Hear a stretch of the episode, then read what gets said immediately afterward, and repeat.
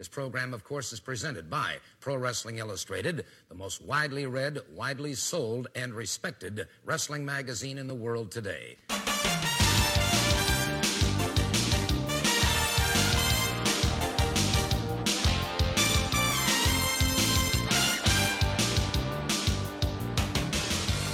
This is a Pro Wrestling Illustrated podcast. I'm your host, PWI senior writer Al Castle, back once again with my co-host Dan Murphy. How are you?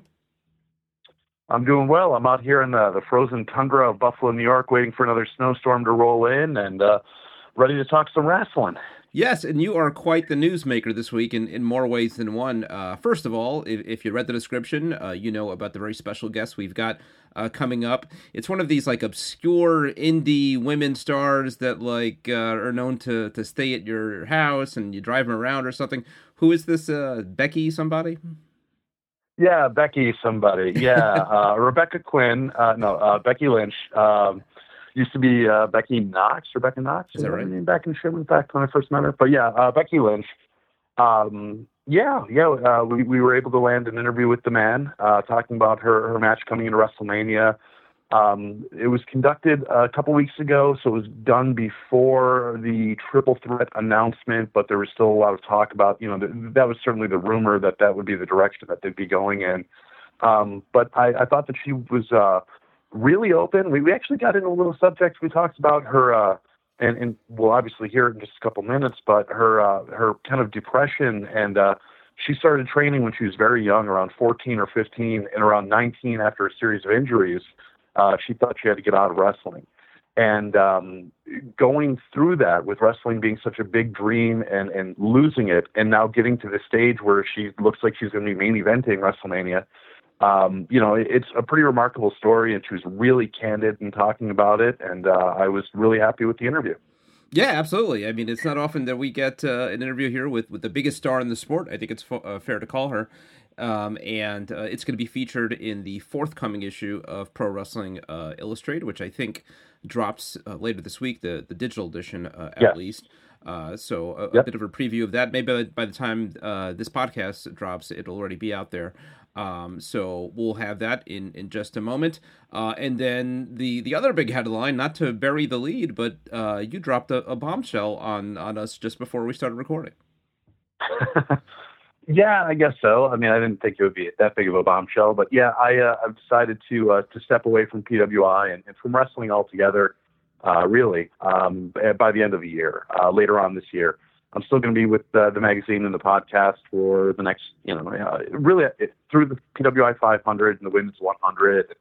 You know, I'll still be active with everything, but I want to kind of focus on some other things and uh, just kind of step away and see if I can. Uh, you know, I've been I've been Dan Murphy, the the senior writer for Pro Wrestling Illustrated, or the wrestling writer for 22 years. I want to see if I can uh, do something else. So uh, I'm going to. Uh, it was a tough decision because I, have I've traveled a lot in, in, this capacity, which I love, and I've got. Um, I mean, so many stories and, and memories and things like that. Um, and I know that by saying I'm not going to do wrestling anymore, I'm not going to travel as much. There's, you know, literally hundreds of people that I, I consider very good friends and, and acquaintances that I probably won't see again. You know, I mean, luckily with social media we can stay in touch, but uh, I might not be seeing them in Orlando or Chicago or Montreal uh, the way I have been for the past few years. So uh, it's kind of emotional, but I think it's the right thing to do. Yeah, and, and I very much consider you uh, a friend and a colleague, and uh, I'm very much going to miss our, our biweekly uh, conversations here. I mean, I think I've told you before, uh, you know, growing up a wrestling fan, you're always looking for somebody to talk to about wrestling. And, you know, over the years, I've bored my wife, I've bored my kids, but it's terrific to have a real thoughtful conversation with, with somebody who is incredibly knowledgeable. I, I think you're about as knowledgeable on this uh, topic as as they get. And I will, uh, and I'm sure I speak for, for everybody at the magazine and the people reading as well. We're going to miss you dearly. It's going to be um, very, very uh, big shoes to fill. Um, and you know, one of the things that that I've been looking to do more here at the podcast is uh, uh, incorporate more more content from the magazines, both the the new magazines, as as we'll listen to in a bit with your Becky Lynch interview, but also going back into the archive somewhat. And after um, uh, hearing your announcement, I, I, dug around and I found what I think is the first Pro Wrestling Illustrated that you uh, appeared in. At least, at least it's the first one that you're on the masthead, and it is uh, June 1998. It's the PWI uh, poll issue. Appropriately enough, Sonny is on the cover, and there's a feature inside. Bill Goldberg, a fan's dream, a promoter's nightmare, by uh, one Dan Murphy. Do you remember anything about this? No, I don't. I don't remember that one at all. I, the, the, first, my, my, first byline was was in the Wrestler. Actually, it, it was uh, introducing Prince Iaukea. I looked for it. I couldn't um, find and, it.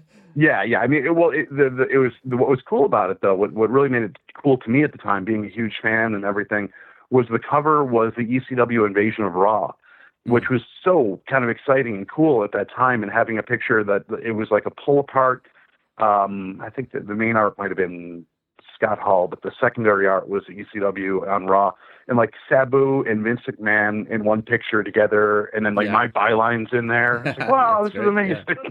yeah. I was there for that for that episode yeah. Raw. The, that's one of my, my favorite wrestling memories. I'll read you just a little bit from the, the beginning. When Bill Goldberg made his debut in WCW, uh, a lot of fans and potential opponents wrote him off as an oversized rookie who had graduated from the Steve Austin School of Attitude. After gaining victories over Scotty Riggs, Glacier, and former U.S. champion Steve McMichael, however, Goldberg has gained popularity with his take no prisoners mentality and intensity. And potential opponents, let's just say they're taking him more seriously. So seriously that it might damage Goldberg's career. I think it's pretty good for, for 22 years old. I mean, 22 years ago. I don't I don't think you were 22 years old. Um, you know, well, talk a bit about how. I probably would have been about I, I probably would have been about 22, 23. Right? Yeah, okay, somewhere so around there. Yeah. Yeah. So I, yeah. We started up with PWI kind of right out of college. So yeah. Yeah, yeah. Do you, do you hear that and and are you impressed with yourself? Is there uh, anybody that you know? Sometimes you read your old back on your old stuff and you kind of cringe. I actually found I I, get, I, I literally cringe with everything I've written. I, I I read and that includes books, wrestling books, non wrestling uh, magazine articles. I read whatever. I'm like, oh, I should have said it this way. And so yeah, I cringe. I think one of the cool things, um, again, digging around some of these old uh, magazines, and it's just been kind of a thing I've been going through the last couple of weeks since I unearthed all these magazines, and my wife's going to kill me because they're all over the house now.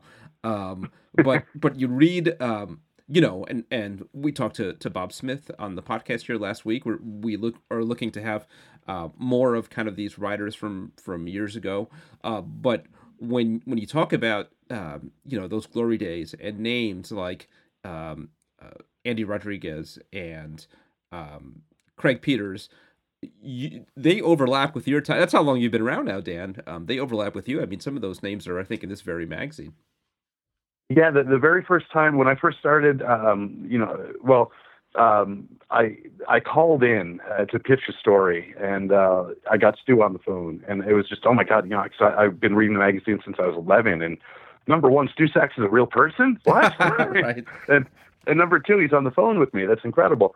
Uh, then the second time I had to call in, I called for Stu, but apparently Bill Apter picked up Stu's phone, and he had said Stu's phone, but I just thought he said Stu something. So I started talking to him, and I, I, went for like a minute and a half, and then he stopped and he goes, "Oh no, this is Bill, not Stu. Hold on." I'm like, "Oh my God, that was Bill Apter."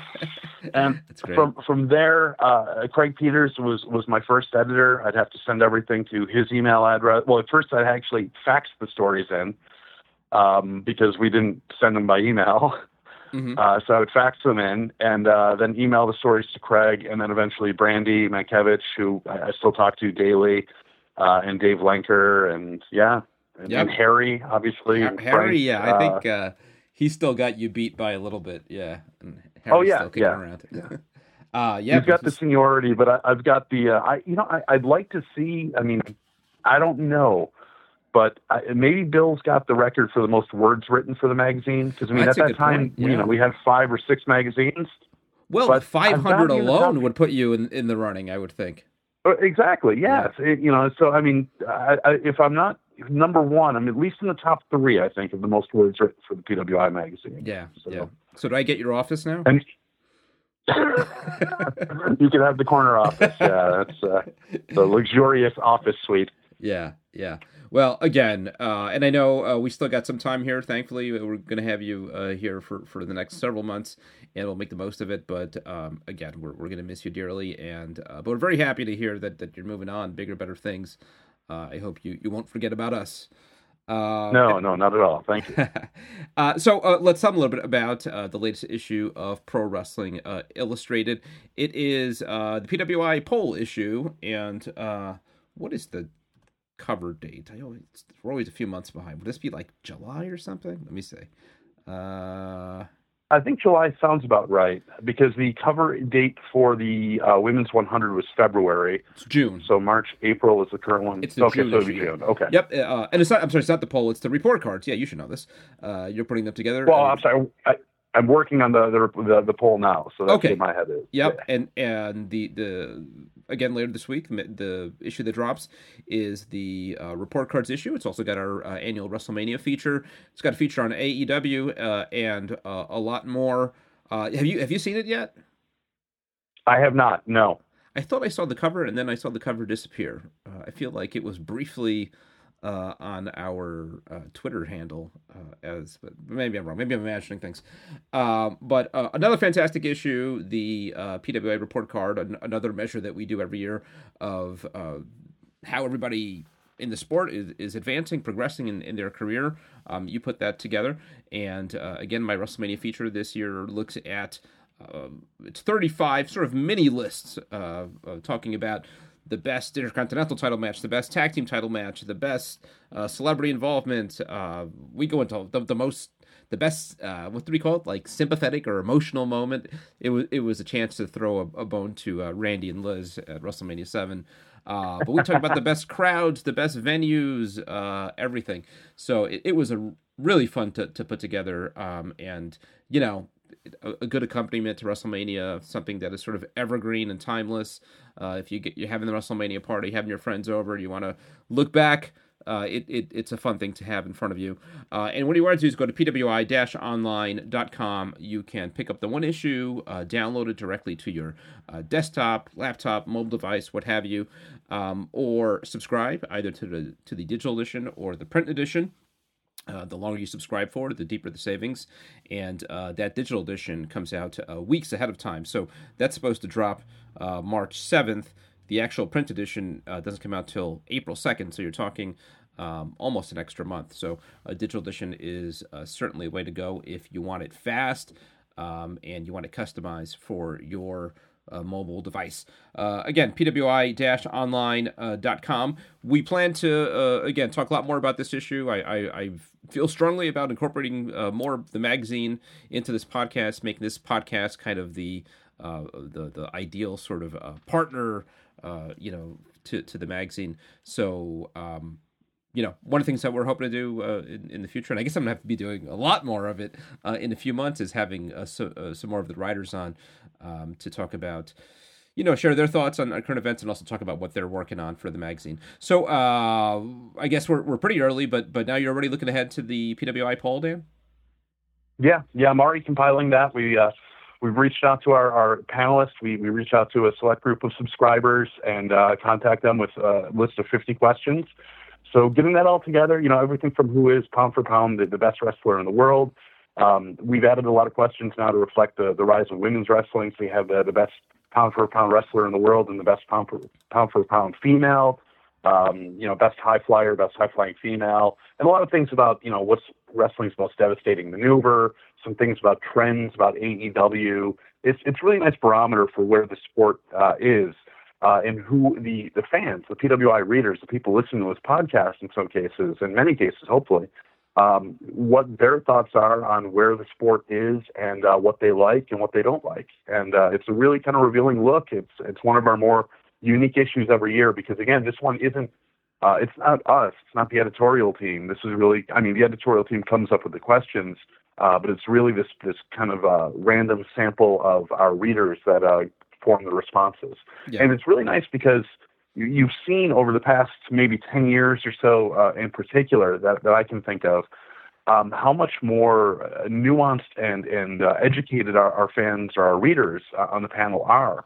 Um, at one point, the PWI panel, or the PWI poll, used to be uh, conducted by uh, industry insiders. We'd reach out to different wrestlers and promoters and matchmakers and just people on the inside, and, and it would be an insiders poll.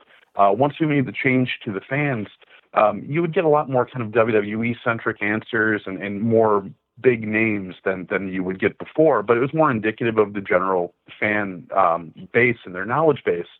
Uh, that's not the case anymore. I mean, there's a lot of of uh, representation of New Japan and the Independents and AEW and and all over, even you know the, the the Joshi world, which was virtually invisible three or four years ago. Uh, now, you know, a lot of people know not just Stardom, but Ice Ribbon and the different promotions, Sendai Girls, things like that. Um, so there's there's a real diverse um, bunch of feedback that's reflected in the poll, and uh, I think it's really a cool thing to see. In fact, uh, I think it was last year's poll, maybe it was two years ago, but I think it was last year. No, it had to be two years ago. Um, Kairi Hojo, now known as Kairi Sane, um, was either the winner, I think you're the winner or the second finalist in the uh, best uh, high flyer female division. And at that time, she hadn't been in WWE. Um, you know, very few people really in the mainstream knew who she was, but there was this buzz around her, and our fans, our readers picked up on it, and she had this high showing. And then six months after that, there she is in WWE with the Mae Young Classic. So uh, I think that this poll has gone from being kind of uh, you know the casual fans to fans who are really at the cusp and, and see what's coming before, uh, in some cases, before even WWE does. Yeah, yeah, absolutely. It's always a, a fun feature. Um, not not to get too ahead of, of, ourselves. Hearing you talk about that, it, it just kind of made me think, oh my god, who is going to do all this stuff? Uh, so, I, yeah, I, I think uh, there's going to be a lot of, uh, you know, trying to figure this out and and and maybe people uh, having a whole lot of work dropped on them in the next several months. So we'll figure it out. Uh, i'm not sure exactly what i'm doing for the issue uh, just yet. I think i'm going to be handling the hot seat interview. Um, we've got a potential a few potential candidates for it. I don't think we've nailed anything down. Um, i know we are looking for somebody outside of wwe and again a, a few really compelling names that we're trying to put together. So uh, we'll see about that. Is this would that also be the WrestleMania results issue? Yes. Okay. Uh, and that that's another thing that you typically handle as well, right? That's the the real winners and losers. Again, not to get the winners too ahead of ourselves. Yeah. yeah. Um, but but the the new issue actually before that you could pick up uh, the issue that's out right now, which is the Achievement Awards. Uh, Becky Lynch uh, on the cover, uh, and again later this week we've got the brand new June issue coming out with the uh, PWI report card, and now we're putting together the issue after that, which is the PWI poll, WrestleMania results, and so much more. So we are full steam ahead. PWI-online.com is the place uh, to go. Um, also, follow us on uh, Twitter at official PWI. Um, if you have got a, uh, a question for us uh, or any kind of comment, what is the email? PWI at kappapublishing.com for all your PWI questions and needs. Uh, and then finally, uh, Pro Wrestling Tees. Uh, uh, actually, got my shirt a couple days ago uh, in the mail, and um, that one was thankfully complimentary, but I threw a couple of bucks there away because I got one for my both my kids. So uh, we're all going to manage. Nice. um, did you get yours yet? Yeah, I did. Yeah, yeah. I haven't had a chance to put it on yet, but uh, uh, it looks great. It looks yeah. terrific. Uh, here's the thing. I, I, had the thought, and I, I, still might do it. I reserve the right to do this. But do you remember the classic uh, Missy Hyatt pose with the, the PWI shirt? Do, do, you remember it? I think so. Yeah. Are you gonna have it tied if, up in the front? Were, you will tie it up in the front with the little white bikini bottoms, right? I, I'm thinking I'm going to do the exact same pose and run it side by side with the who wore it better, and uh, we'll see we'll see what the voting does. That'd be a good way to to, to kind of uh, uh, mark your, your exit from uh, PWI. It could be your swan song. Um, just me going off the deep end, put on the old bikini bottoms and uh, tie up the, the, the front knot, the shirt. And there we go. well, you can, uh, and and again now uh, digging through all these magazines from from the past, uh, it really is an iconic shirt. We used to uh, have a lot of the wrestlers wear it uh, for the awards issue, that kind of thing, uh, and now you, could finally own it yourself once again after all these years. Uh, ProWrestlingTees.com, uh, pick it up there.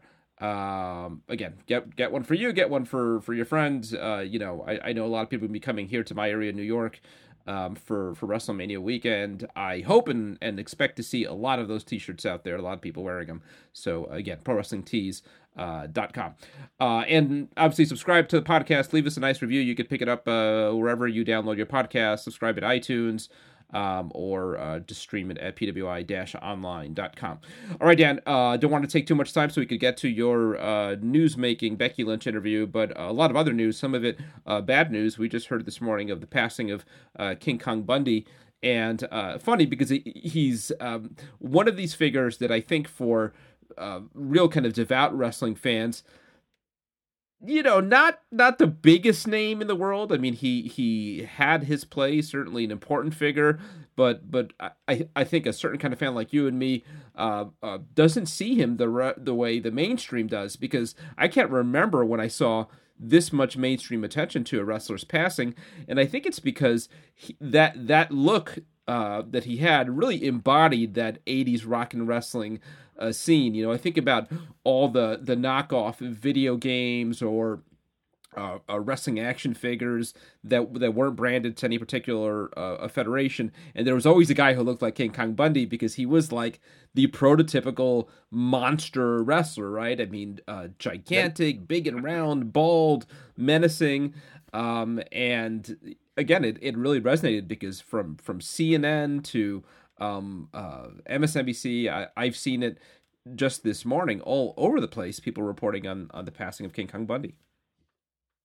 Yeah, it, it's a tough thing, and um, I mean, yes, it's certainly the popularity. I mean, he he was in the main event of WrestleMania two, then WrestleMania three, and this is so weird to think of today, but he wrestled Hulk Hogan for the title at, in the main event of WrestleMania two. WrestleMania three, he was in this weird undercard match where he's teaming with two midgets against King or uh, Hillbilly Jim, and he did the big splash on Little Beaver, I think it was. And, like he, he went from the main event to this match that was barely even on the card at all, just kind of a little throwaway thing, and he would be gone from the company a short time after that.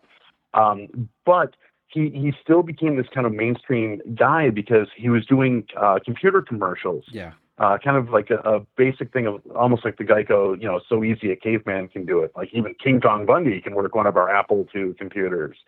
And uh, then because the uh, producers of uh, the TV show on Fox, Married with Children, uh, were wrestling fans, they decided to use his name. Yeah. Uh, so there was even a photo shoot of like you know Al Bundy with King Kong Bundy, and he appeared on the I mean, show. He was, uh, uh, I think, Peg's brother. Maybe he was. Oh, of, maybe yeah, uh, yeah. He was one of the in-laws. Yeah. Yeah, so I mean, he he had that mainstream thing, and I, I this is the thing with social media now. I, I was asleep last night. I woke up around three thirty or four in the morning. Just I don't know, absently looked at my phone, and there it was, just everybody posting that that Bundy had just died, and it, it's tough because um, you know, knowing a lot of wrestlers, I, I never had a chance to meet him uh, personally. Um, I mean, I think I've bumped into him in the but never really spoken to him or, or anything like that. Uh, but seeing, knowing so many people who have, and it, it just, it, it never, uh, you never get used to it. You know, it's always you see um, somebody in this little kind of fraternity of, of wrestling, especially somebody you grew up watching as a kid, and once they go, it, it's just. Uh, it it's sad. You know, yeah. I, I, felt the same way with Umaga. I felt the same way with you know lots of these guys after they pass. You, you just kind of feel it on a a nostalgic level, but also a personal level, even if you were just passing acquaintances with the guy.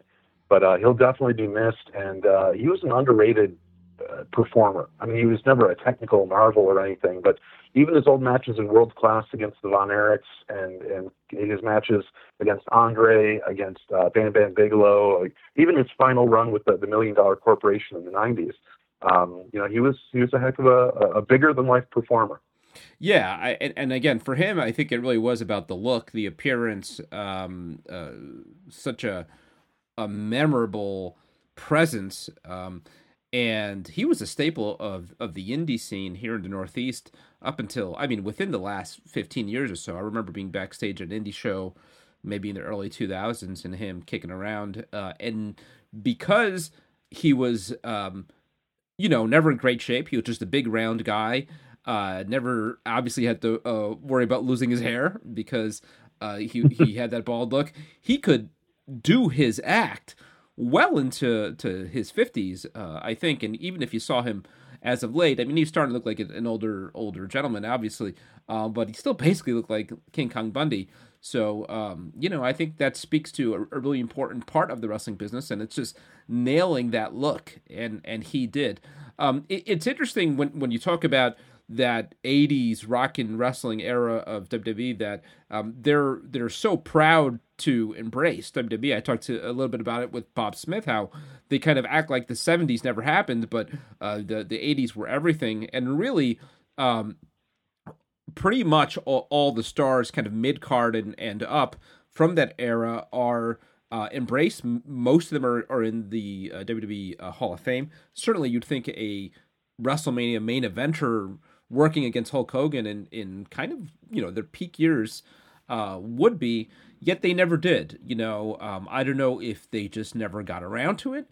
Uh, but but he and again, not that he was this super influential, you know, first ballot Hall of Famer if, if, if there is such a thing. But he is the kind of guy when you look at the kind of names that are in WWE Hall of Fame that you you thought they would have gotten to by now, and and they never did. You, you have any thoughts on on why that might be? You know, I, I can't understand the, the Hall of Fame. I mean, is Torrie Wilson is that a real thing? Did, yes. did that really get announced, or was yep, that okay? So he, yep. See, I mean, I, I can't understand the the the. Uh, I mean, I know it's just a marketing thing. That's all it is. It's to attract names. It's to whatever. But um, and the other thing that, that's particularly galling with that, I mean, yeah, Bundy is is he headlined a WrestleMania. He was a mainstream star, uh, but at the same time, a, a, little bit under the radar, the announcement was made that uh, the Destroyer, Dick Beyer, yep. is uh, going into hospice care. And um, also bad know, news I, about Harley Race over the last week. But I, I, heard that that got walked back. That that, uh, right? that, it wasn't terminal. Okay, yeah, that's that's, uh, that's what I'd read. So I'm not sure where that's that status is. But uh, the, the Destroyer is a guy who I know that his his family and some supporters were making a big push a couple of years ago to get him into the Hall of Fame. Uh, a petition and some other things. He was backstage at Raw in his hometown here in, in Buffalo, New York, and uh, I think he did. I think he got on the Chris Jericho podcast too. Jericho wanted to talk to him, and um, it, I think they kind of included him in like the legacy mass induction that they did. But here's a guy who who had like a 35 year career, was one of the first Americans to really make it in Japan. Uh, had these epic matches with Rikidozan and with Giant Baba, and and and stayed active in wrestling. I mean, he still goes to the Cauliflower Alley Club. He still takes groups over to Japan and, works as an ambassador. And um, and and that's a guy who he's still not in the WWE Hall of Fame, but Torrie Wilson is.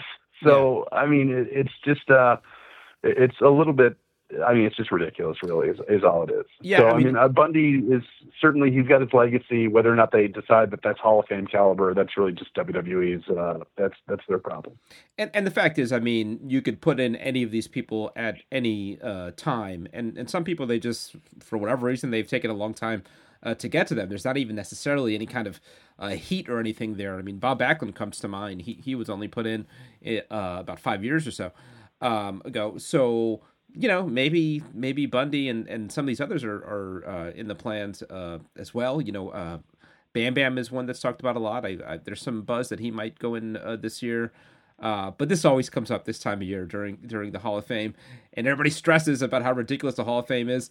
I think once you accept what it is, right? I mean, it is um, it's a gimmick. It is a a marketing uh, a thing. It is an event to sell tickets to over WrestleMania um, weekend, it's fine. But but the other part of that, uh, again, I think is that you you do need to leave some people off, so you'll have somebody to to flesh out a show uh, next year and the year after that and the year after that. Um, so you know, I, I do think they've they've done a fair job of getting uh, the the vast majority of the uh, WWE legends. Um, you know, again, if if you look at it just as a wrestling Hall of Fame, there's tons of guys who who are omitted. But uh, in terms of uh, WWE, and even a step beyond that, Vince McMahon's WWE, uh, and and so essentially you're talking uh, early mid '80s when when he took over the company. I think the Hall of Fame is a fair reflection of his vision for who the stars um, over the last, you know, what it is, close to 40 years uh, have been. And, um, you know, they finally got Savage in there. They finally got uh, the Warrior in there, Bret Hart, Bruno Sammartino. Those were kind of the real big uh, omissions. Yeah, those were the the glaring omissions. Yeah. yeah. Yeah, but you know, I think it's just talk of, of Brutus Beefcake this year. Um, that's out there. I, I think he's in that Bundy kind of territory. Um, so, uh, but you know, more than anything, when people talk about you know what, what are or, uh, the the you know what gets you in there, um, the reality is they need a headliner, right? They need a tag team, they need a woman, and they need a black guy. Uh, look at the last several years of the Hall of Fame, and that's the formula. Uh, and one more, and yeah. they need a dead guy uh, at least uh, a one.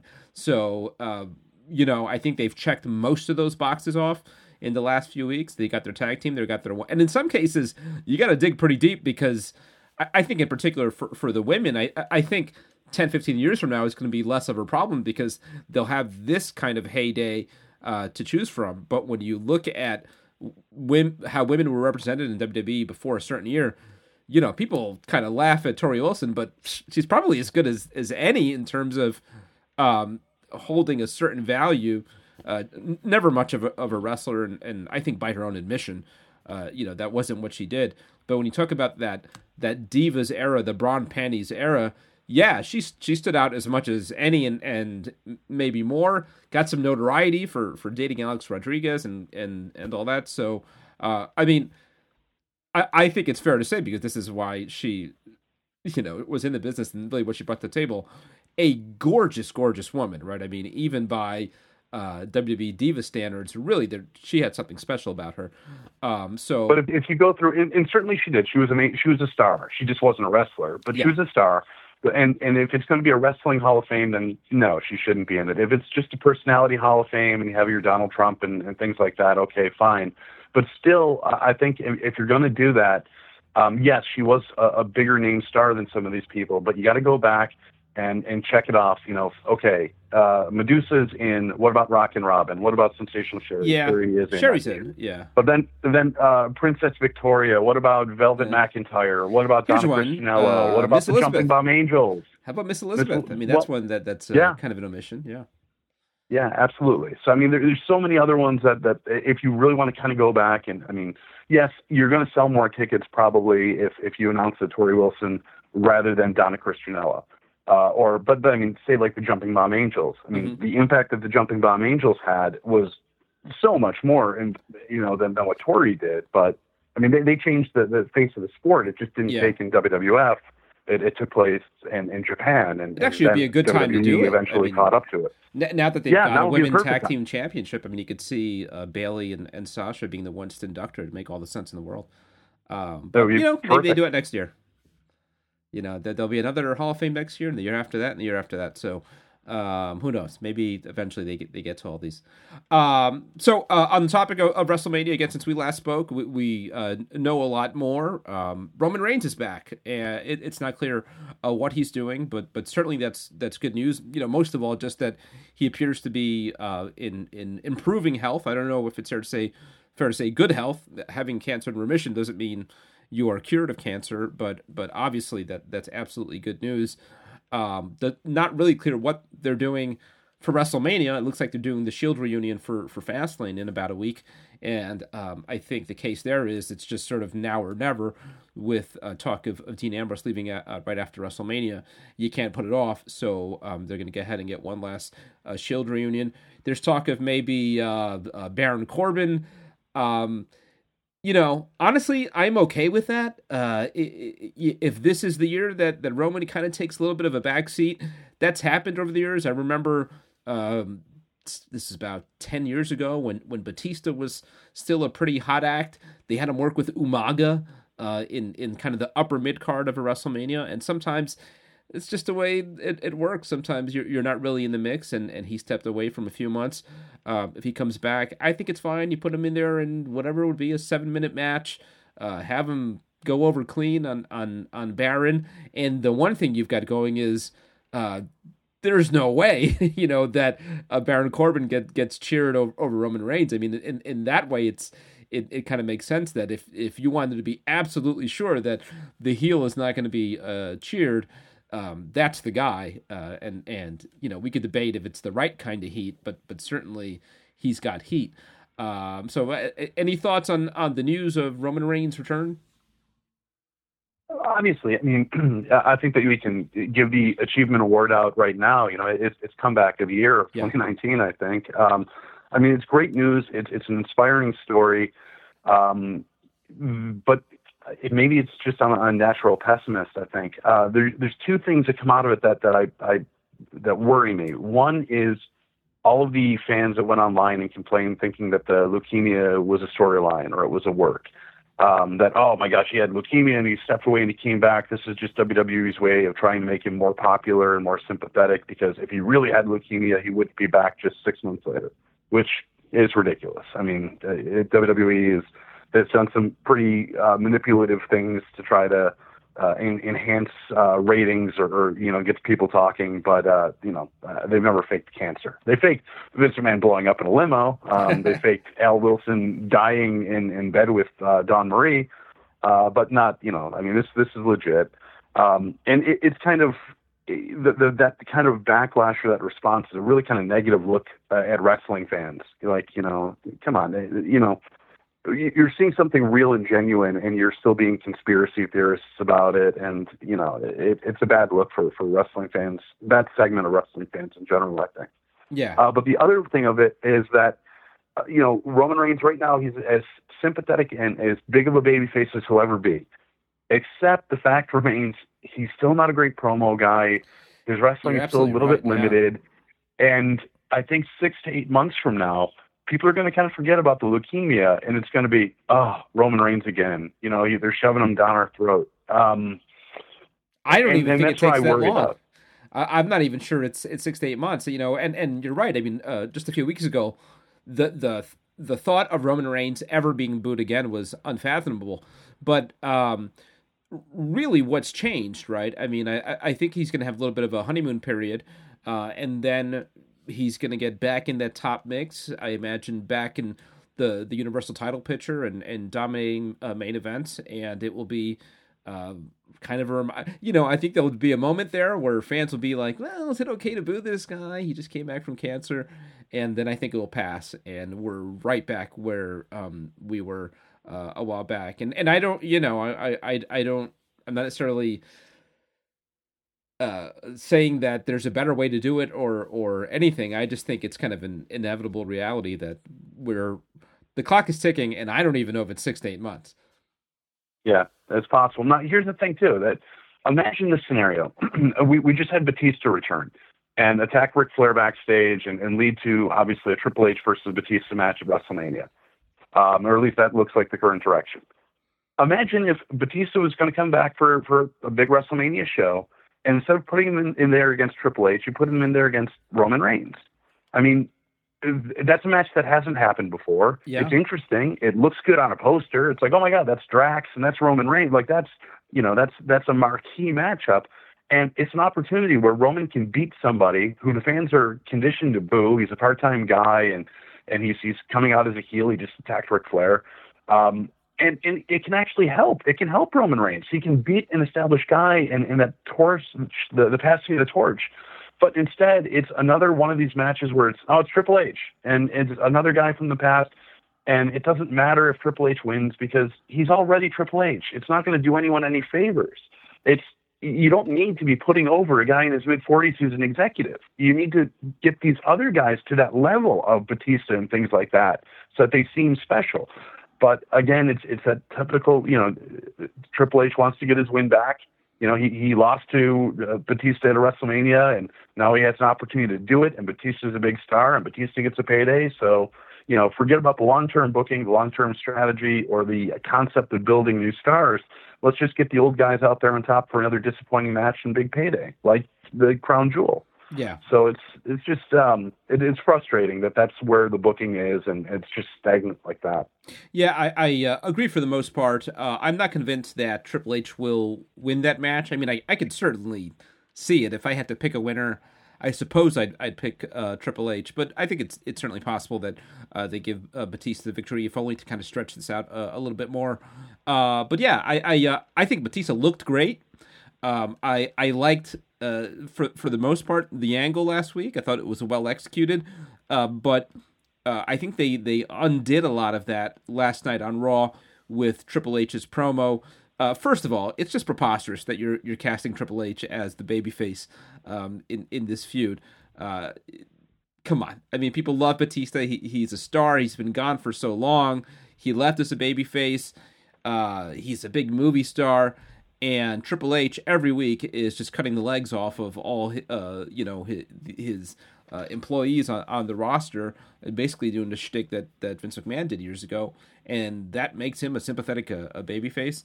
Um, so yeah, I've got. I, I think you're absolutely right. I, I, think Batista and Roman Reigns would make a lot more sense.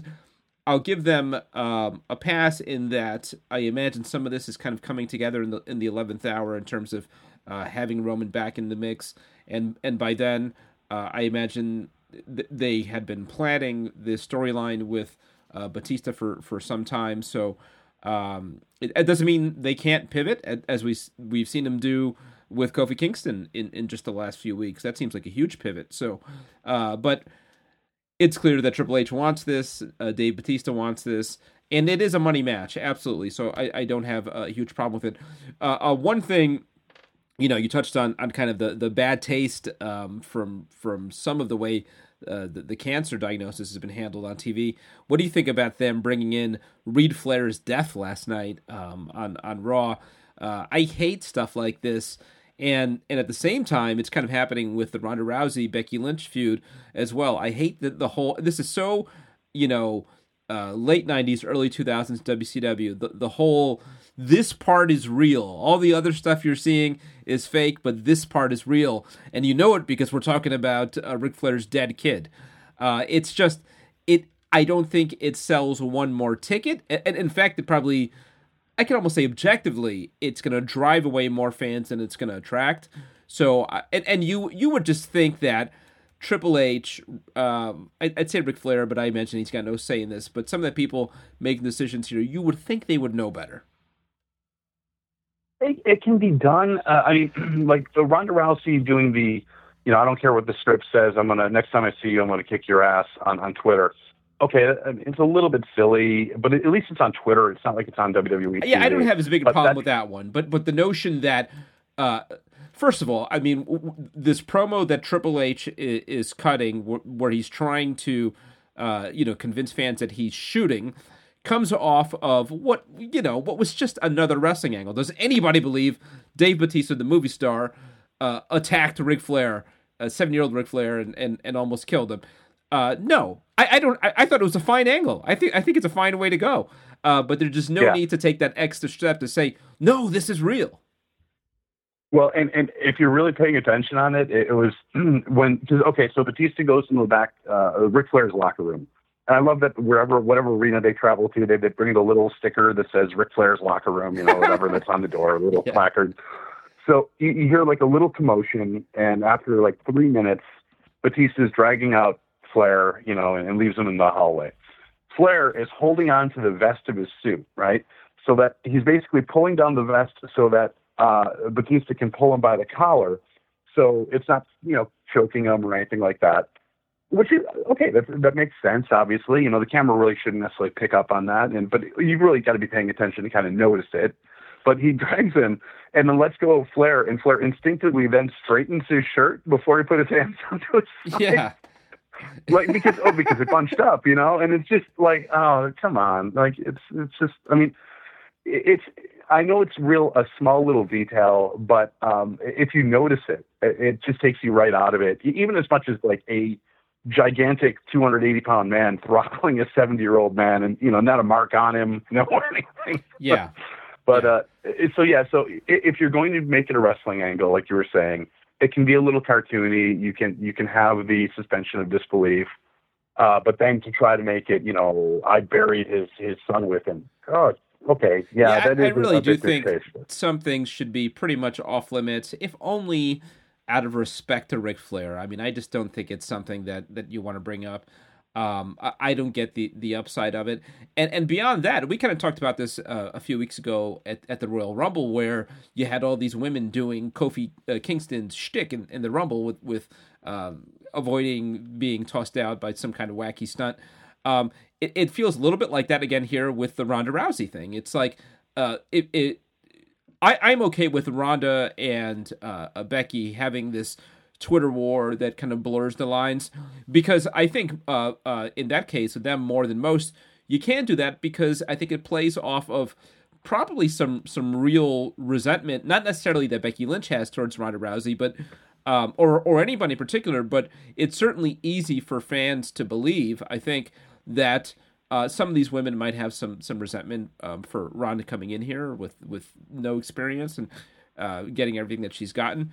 Um, so and and they press some buttons that um, okay. you know were, were. I remember when we, we interviewed Ronda, and yeah. and she really talked about how she she didn't have that experience. You know, she was came in with welcome arms. You know, so.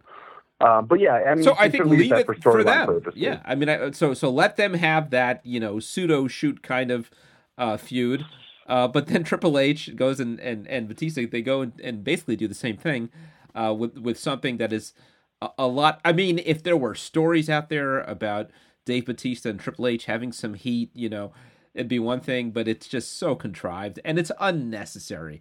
You know, it's it's just it doesn't need to be that kind of feud. Um, so, uh, real quick, uh, and I, I want to get to the interview, but, but real quick, uh, your thoughts on on everything that's happened with Kofi Kingston in in the last few weeks. Um, they pulled him out of the Fastlane uh, uh, main event, uh, but all signs point, are pointing to that actually being a good thing because it looks like he will be slotted into the the world title match at WrestleMania, which is just absolutely unthinkable. Uh, just a few months ago, that Kofi Kingston would be getting the shot. I think it's terrific. I I, I love the storyline. I, I love that it's kind of organic. Um, I've you know been cheering for for Kofi for uh, a long long time. I think back to uh, that that Raw in Madison Square Garden uh, in 2008, where he dove onto Randy, Randy Orton. Orton, and the place just went crazy, and we're ready to accept him as as a top star. And WWE just never really uh, uh pushed the trigger uh, on this one. All these years later, I feel like they're getting another chance and are are doing it right. And and um, uh, not only do I think he should get the world title shot at WrestleMania, I think he should win it, and and I think you'd have you know, a real emotional, sincere pop and kind of release from fans. And there's that that aspect of it. But I think just in terms of business, you know, New Day has been this really hot act for WWE for a number of years now. Sells tons of merchandise. They they try to find something for them to do all the time. You know, um, they they hosted that that New Year special on on USA. They hosted WrestleMania uh, a year or two ago. Um, I mean, you see them all over the place. I, I think uh, younger people uh, have even a different appreciation for them. My, my kids uh, watch this big YouTube show that's really popular, uh, Good Mythical Morning, and there they were co-hosting in, in the absence of, of the regular host. So uh, these are are it is a legit uh, a major star act. But the problem with New Day has always been that they're in a tag team division. There's only so much you could do with them, right? I mean, th- there's not other stars for for them um, to work with. So if you could take this act that has been uh, a really important act and have one of the guys be uh, uh, a main event star, a world champion, I, I mean, I, I don't think it could have worked out any better for WWE. Well, yeah, it, it is definitely something that, and the fans. I mean, he's a great baby face. He's he's a great, um, not not as polished as a wrestler as this, but a great Ricky the Dragon Steamboat. Just yeah. a guy that you, you want to see win, and and you, you you can get that. You know whether or not he could be a long running champion. Steamboat never was. It was always the money was in the chase, and Steamboat finally beating Flair, and then 40 days later losing the title, and, and that was kind of the, the Steamboat path. Um, I could see Kofi doing something like that. I could see them breaking up the New Day. I don't think they would, but I could see them uh, having Big E, for example, get jealous and cost them the match, or or what I'd really like to see is say they do have that moment, they have uh, a Kofi win, you give that you know that that great fan moment of of you know a, a guy that everybody likes winning the the championship and Daniel Bryan heeling the whole time. Um, but then the next night on Raw, uh, Big E challenging him to a match and saying, "Listen, I'm you know I'm doing this as a brother," or, or even Kofi, Kofi uh, suggesting it to Big E you know, you're a guy who never got your opportunity. I had to wait 10 years for my opportunity. You needed, you know, I'm giving you an opportunity tonight, not as, you know, not as enemies, but as, as brothers and, and letting those two guys go out there and work a match, you know, 30, 40 minutes, something along those lines.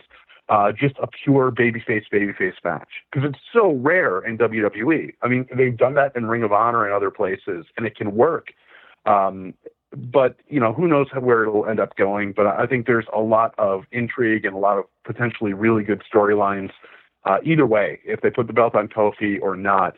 But but you're right. The fact that they do have him in this this kind of uh, main event level uh, echelon now, after years of kind of being stagnant in the tag team division, it's uh, definitely uh, great for all three of them. Yeah, yeah, and and the other part of this, I mean, l- let's not uh, um, act like it isn't the case. It it is uh, a real big coup for them to have a black star. It, has been a long time since they've had one. they're very conscious about that stuff. again, I touched on the Hall of Fame. They always got to have uh, a a black uh, a star uh, inducted into the Hall of Fame. And in some years, again, they, they haven't had a lot. Uh, I mean, there's no shortage of great black wrestlers, but when um, you you look at it just in terms of that WWE's history, look, they they put in uh, who was it a couple of years ago that uh, I was like, really? God, it escapes my mind. Was it Koko? Koko, Koko was one, but there was there was yeah. Um, but forget about Hall of Fame. When's the last time they had a guy on top? Uh, who, who, was a, a, black star. I mean, they, are you know they've got Lashley now and, and some others, but a, a world champion and a babyface world champion, and beyond that, a babyface world champion that is super over. Um, you know, I I, th- I think they should jump at this opportunity, uh, absolutely. And and like you said, I, I don't think he needs to go on a, a year long run, but um, you know, beyond all that, he's a hell of a wrestler, you know, and he's capable of, uh, as we saw in in um, the Elimination Chamber, he's capable of having some fantastic matches uh, against Daniel Bryan, against AJ Styles, against lots of guys there. So uh, I I am all about it. Yeah, I, and and just happy to see you know a guy who's put in his time, put up with a lot. I mean, before New Day. Uh, there were some stretches there where it was just like, what are they doing with Kofi? I mean, he he really had nothing going on, but always seemed to have a good attitude, big smile, you know, uh, giving it his all in the ring. So it's just super cool to see that um, get rewarded. So, uh, all right, Dan, uh, why don't I let you um, throw to uh, our interview here? All right.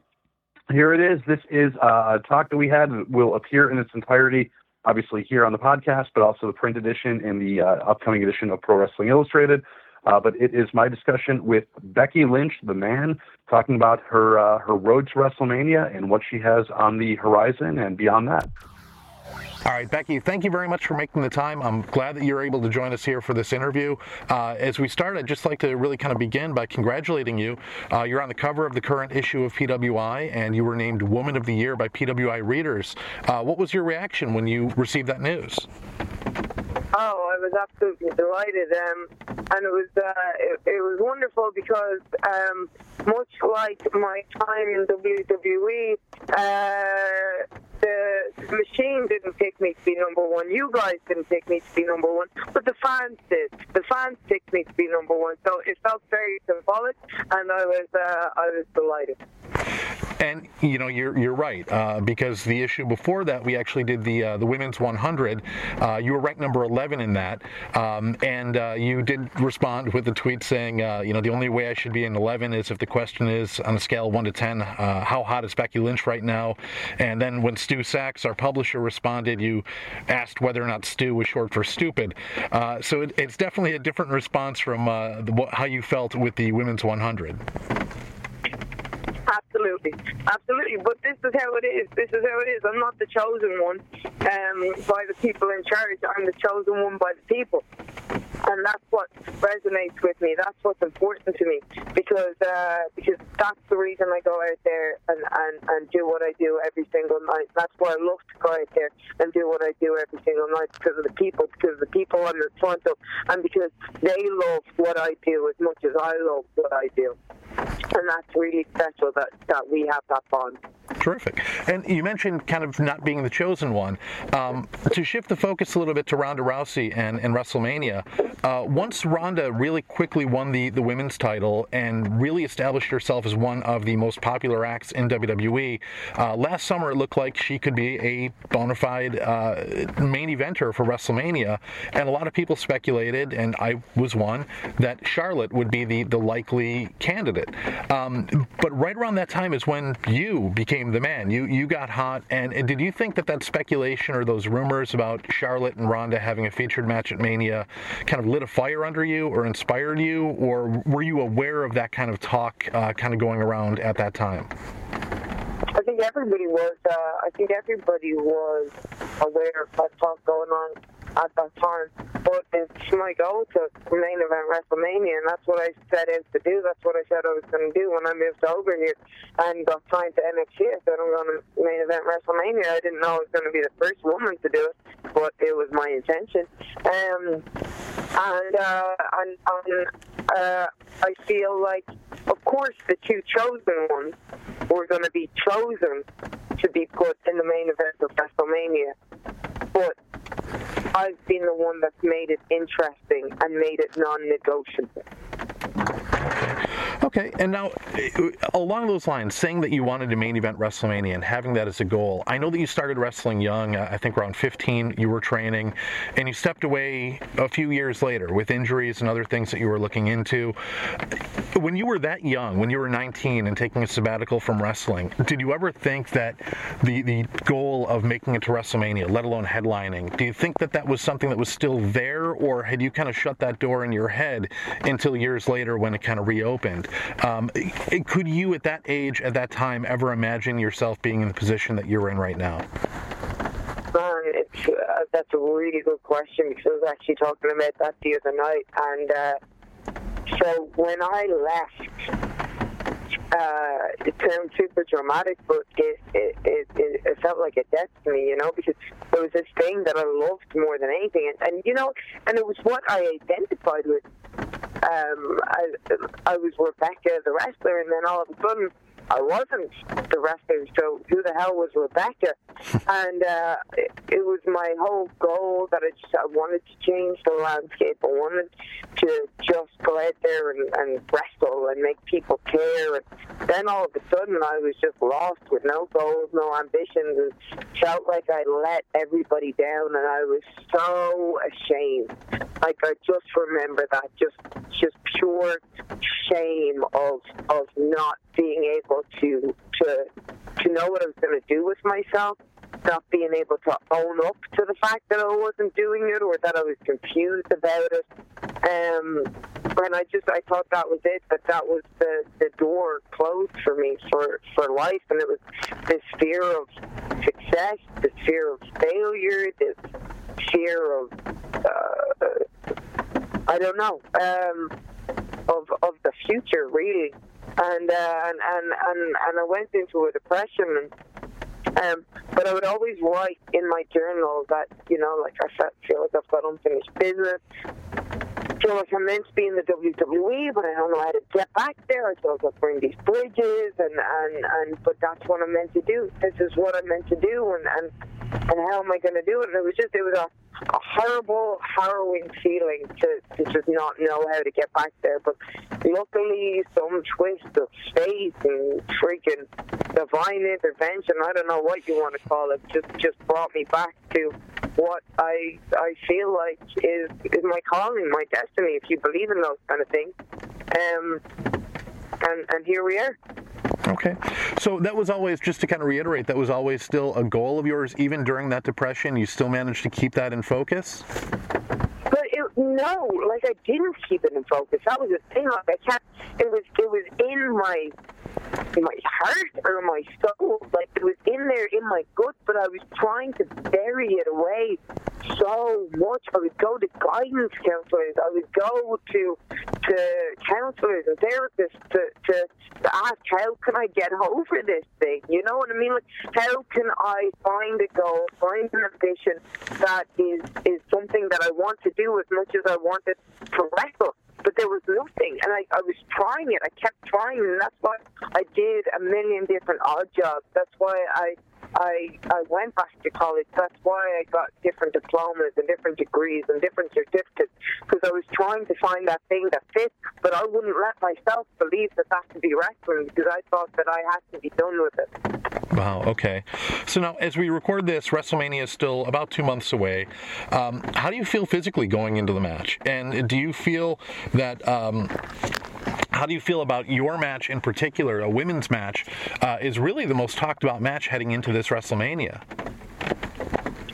Um, physically, um, I'm dealing with a uh, uh, few few little um, a few tweaks, a few little nagging injuries here and there, but um, that's fine. It's not like I haven't fought through any of them before. It's not like I won't fight through any of them again. Um, how do I feel about a women's match being um, the most talked about thing? Well, I'm in it, so that's been my goal to make people talk about it, and regardless of gender, that they care about whatever story it is that I'm in, that they care about watching, that they're emotionally invested, and they want to see an uh, an outcome, whatever that is. And I, as long as they have opinions about it, as long as it's a fight that they want to see, and um, the fact that it's a women's match, okay, we've never reached these before, but it's my ambition and my my goal to make sure that we stay there, to make sure that people care about women's wrestling, um, and more important than that, they they care about the match. Okay, and actually, that that uh, answer kind of makes me want to jump ahead to another question I had for you. Um, do you think that women, the, the, women's evolution, whatever you want to call it, do you think that they can sustain this this level of, of fan interest, or is this a cycle that's going up that inevitably has to drop down? Do you think that the women is still a novelty at this stage, or do you, as you look out from your position at the girls who are coming up, the girls who are currently on the roster, and I know you know a lot of the girls on the indies and the and internationally do you think that this can sustain itself for years going forward? Uh, I think that's a really odd question, right? Because you uh, would you ask that like, oh hey, uh, AJ, do you think that men's wrestling can be good? You know what I mean? Like that's essentially what that question is. Of course, course it can, because it doesn't matter about gender. It matters about ability. It matters about passion. It matters about heart. And uh, I've got that certainly. And anybody who's willing to, to put that in and, and try to reap the benefits, I mean, I would love for somebody to be able to step up and challenge me. Right now, there's nobody that is at that level in either NXT or anywhere else amongst the women.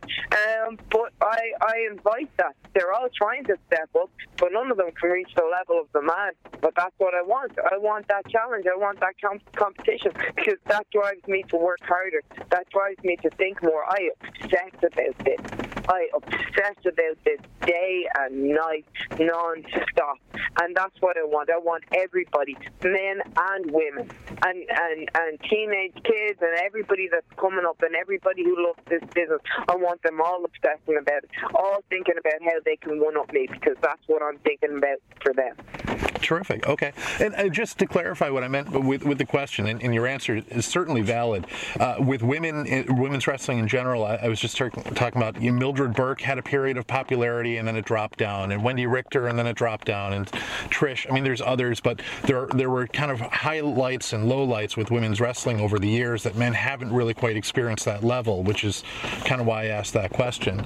Um, but stepping aside from that, um, the SmackDown, the SmackDown invasion, or the, the SmackDown invasion of Raw, uh, right before the Survivor Series, um, that really was a turning point for you, or the culmination of, of a really big groundswell of back uh, background support. Um, when you got in the ring and you you took the punch from Nia.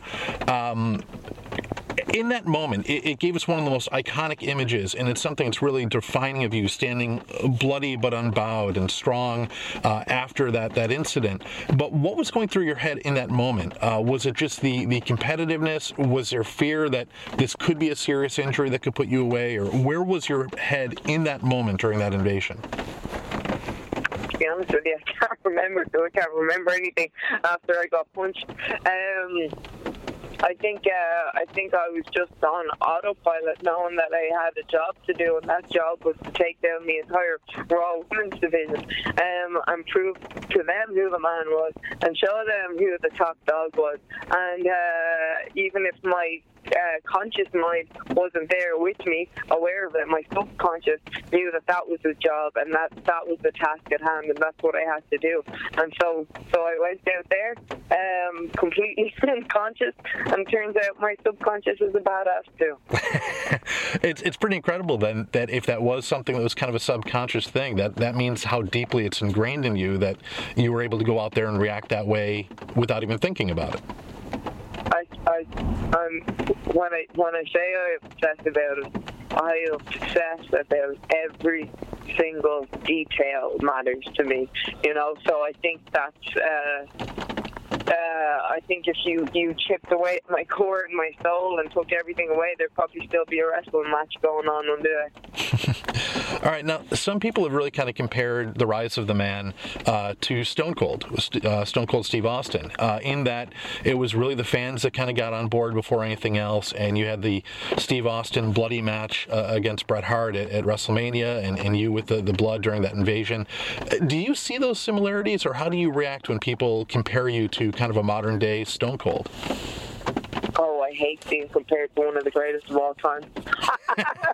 no, it's uh, it's it's it's wonderful. Uh, I, I I'm I'm a big fan of that comparison. And however, the difference, like I, that was never an intention to go out there and um, and try to to, to emulate um, Stone Cold. I'm just trying to trying to be me and, and trying to find my own originality and um, and and what um, uh, what fits with the fans and what um, what inspires them and and and, and what's going to resonate with them.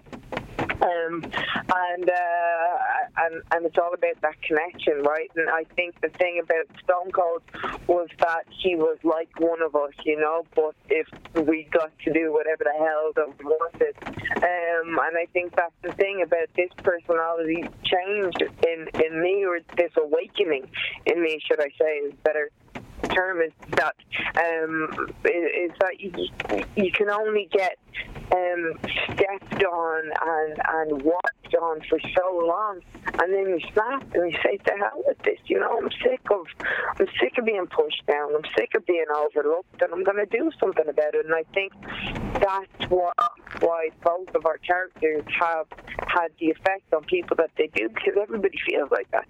And and with Stone Cold, it was stepping up to his boss. With me, that's been happening now. But um, but I think the origin of it was everybody's had that right? That everything comes easy to them and they get handed everything and they're naturally good at things and and, and, and you've got to work for that promotion, but the friend just comes in and, and the next week they're up there and they're your boss or whatever it is. And uh, and you're going on, I worked harder at this job. I'm better I'm better at this job. But they're getting all the rewards. No, to hell with that. I want. And so I think that's what uh, I think that's that's why why it's connecting. Okay. Now I was going to ask this about kind of the the, the women's uh, evolution and the popularity, but I think the more I think about it, it, it, makes more sense to kind of drill into you specifically on this. Do you think that there was a kind of where you are now with the groundswell of support that you've had? Was it something that was just building for a long period of time, or was there a galvanizing moment where things just clicked and all of a sudden this this was here, or was that movement always just kind of there bubbling under the surface? Uh, were you ever aware of a moment where things felt to you like we're at a tipping point, things are about to change? Um, so uh, that's a really good question. Um, I think it's so. I think there was a definite moment where things changed, and obviously, I that was SummerSlam when I slapped the head off Charlotte for uh, taking my moment again. And so the other thing is is that the support was always there, and the um, uh, the feeling was always there, and you can go back and you can watch, you can watch um, the transition of of Becky Lynch into the man because the story has always been that, um, uh, or the fact has always been that that I was doing the right thing. I always wanted to to um, to get ahead, but there would always be somebody there using the nefarious means and getting the upper hand. And I knew that I had to change, and I knew that this couldn't go on. And but it was happening, and it was happening, and the frustration was building, and the frustration was building, and I kept trying to maintain my composure and um, stay steadfast in doing the right thing and keeping my integrity. And, uh, and then it just it all comes to a boil when you've just had enough. And, and but the people were supporting me the whole way the whole way. You saw that at Money in the Bank. Any match that I've been in is that the people have always been behind me. Um, and that they just wanted more for me, and as much as I wanted more for me, and uh, and then I think, of course, then with with um, me being able to go out there and talk to them every week, which is something that I hadn't gotten before. Right. Um, it, they, they they got to understand my mindset a, a little bit more, um, whereas I never really had that mic time before, and and then I did, and and so then we're able to to really build on a communication. Before they were just getting to see my matches or whatever um, whatever interview I could conduct on whether it was .com or in social media. Um, and believe me, I tried to do as many of them as possible because I wanted to get my voice out there. So when I was able to get a microphone in my hand on uh, on weekly television and talk, um, I think that really made a difference. Terrific. Okay. Now I know that you've got a, a real kind of tight time schedule, so I've, I've, got one more question. I'll let you go. And again, I appreciate your time today. Um, and beyond WrestleMania here, looking forward, um, what is left for Becky Lynch to achieve? Um, obviously, the WrestleMania moment, the match against Ronda, is is, is a career-making moment. It's it's the culmination that so few people ever get an opportunity to do what you're about to do. Uh, but what do you have, if anything, on the horizon that you still want to get done? Um, so it's it's one thing to, to get to the mountaintop, and then it's a whole other thing to stay there, right? And so um, then it's it's it's maintenance, and it's uh, there's always the the other goals of being a double champ, you know. Um, so we get to WrestleMania, and win the Raw Women's Championship, but then I want to win back my SmackDown Women's Championship because that's that's the championship that I made and uh, and that's the championship that I love and ha- will always have a special place in my heart. So being a double champ would be real nice. Um, and, and the other thing is just to to ensure the future, ensure that people are uh, are taking note of this, that people are stepping to me, and then I want to fight them and prove that I'm the I'm the greatest of all time. That's that's a pretty good goal to have. All right, Becky, thank you very much. I appreciate your time today. Thank you so much. Take care.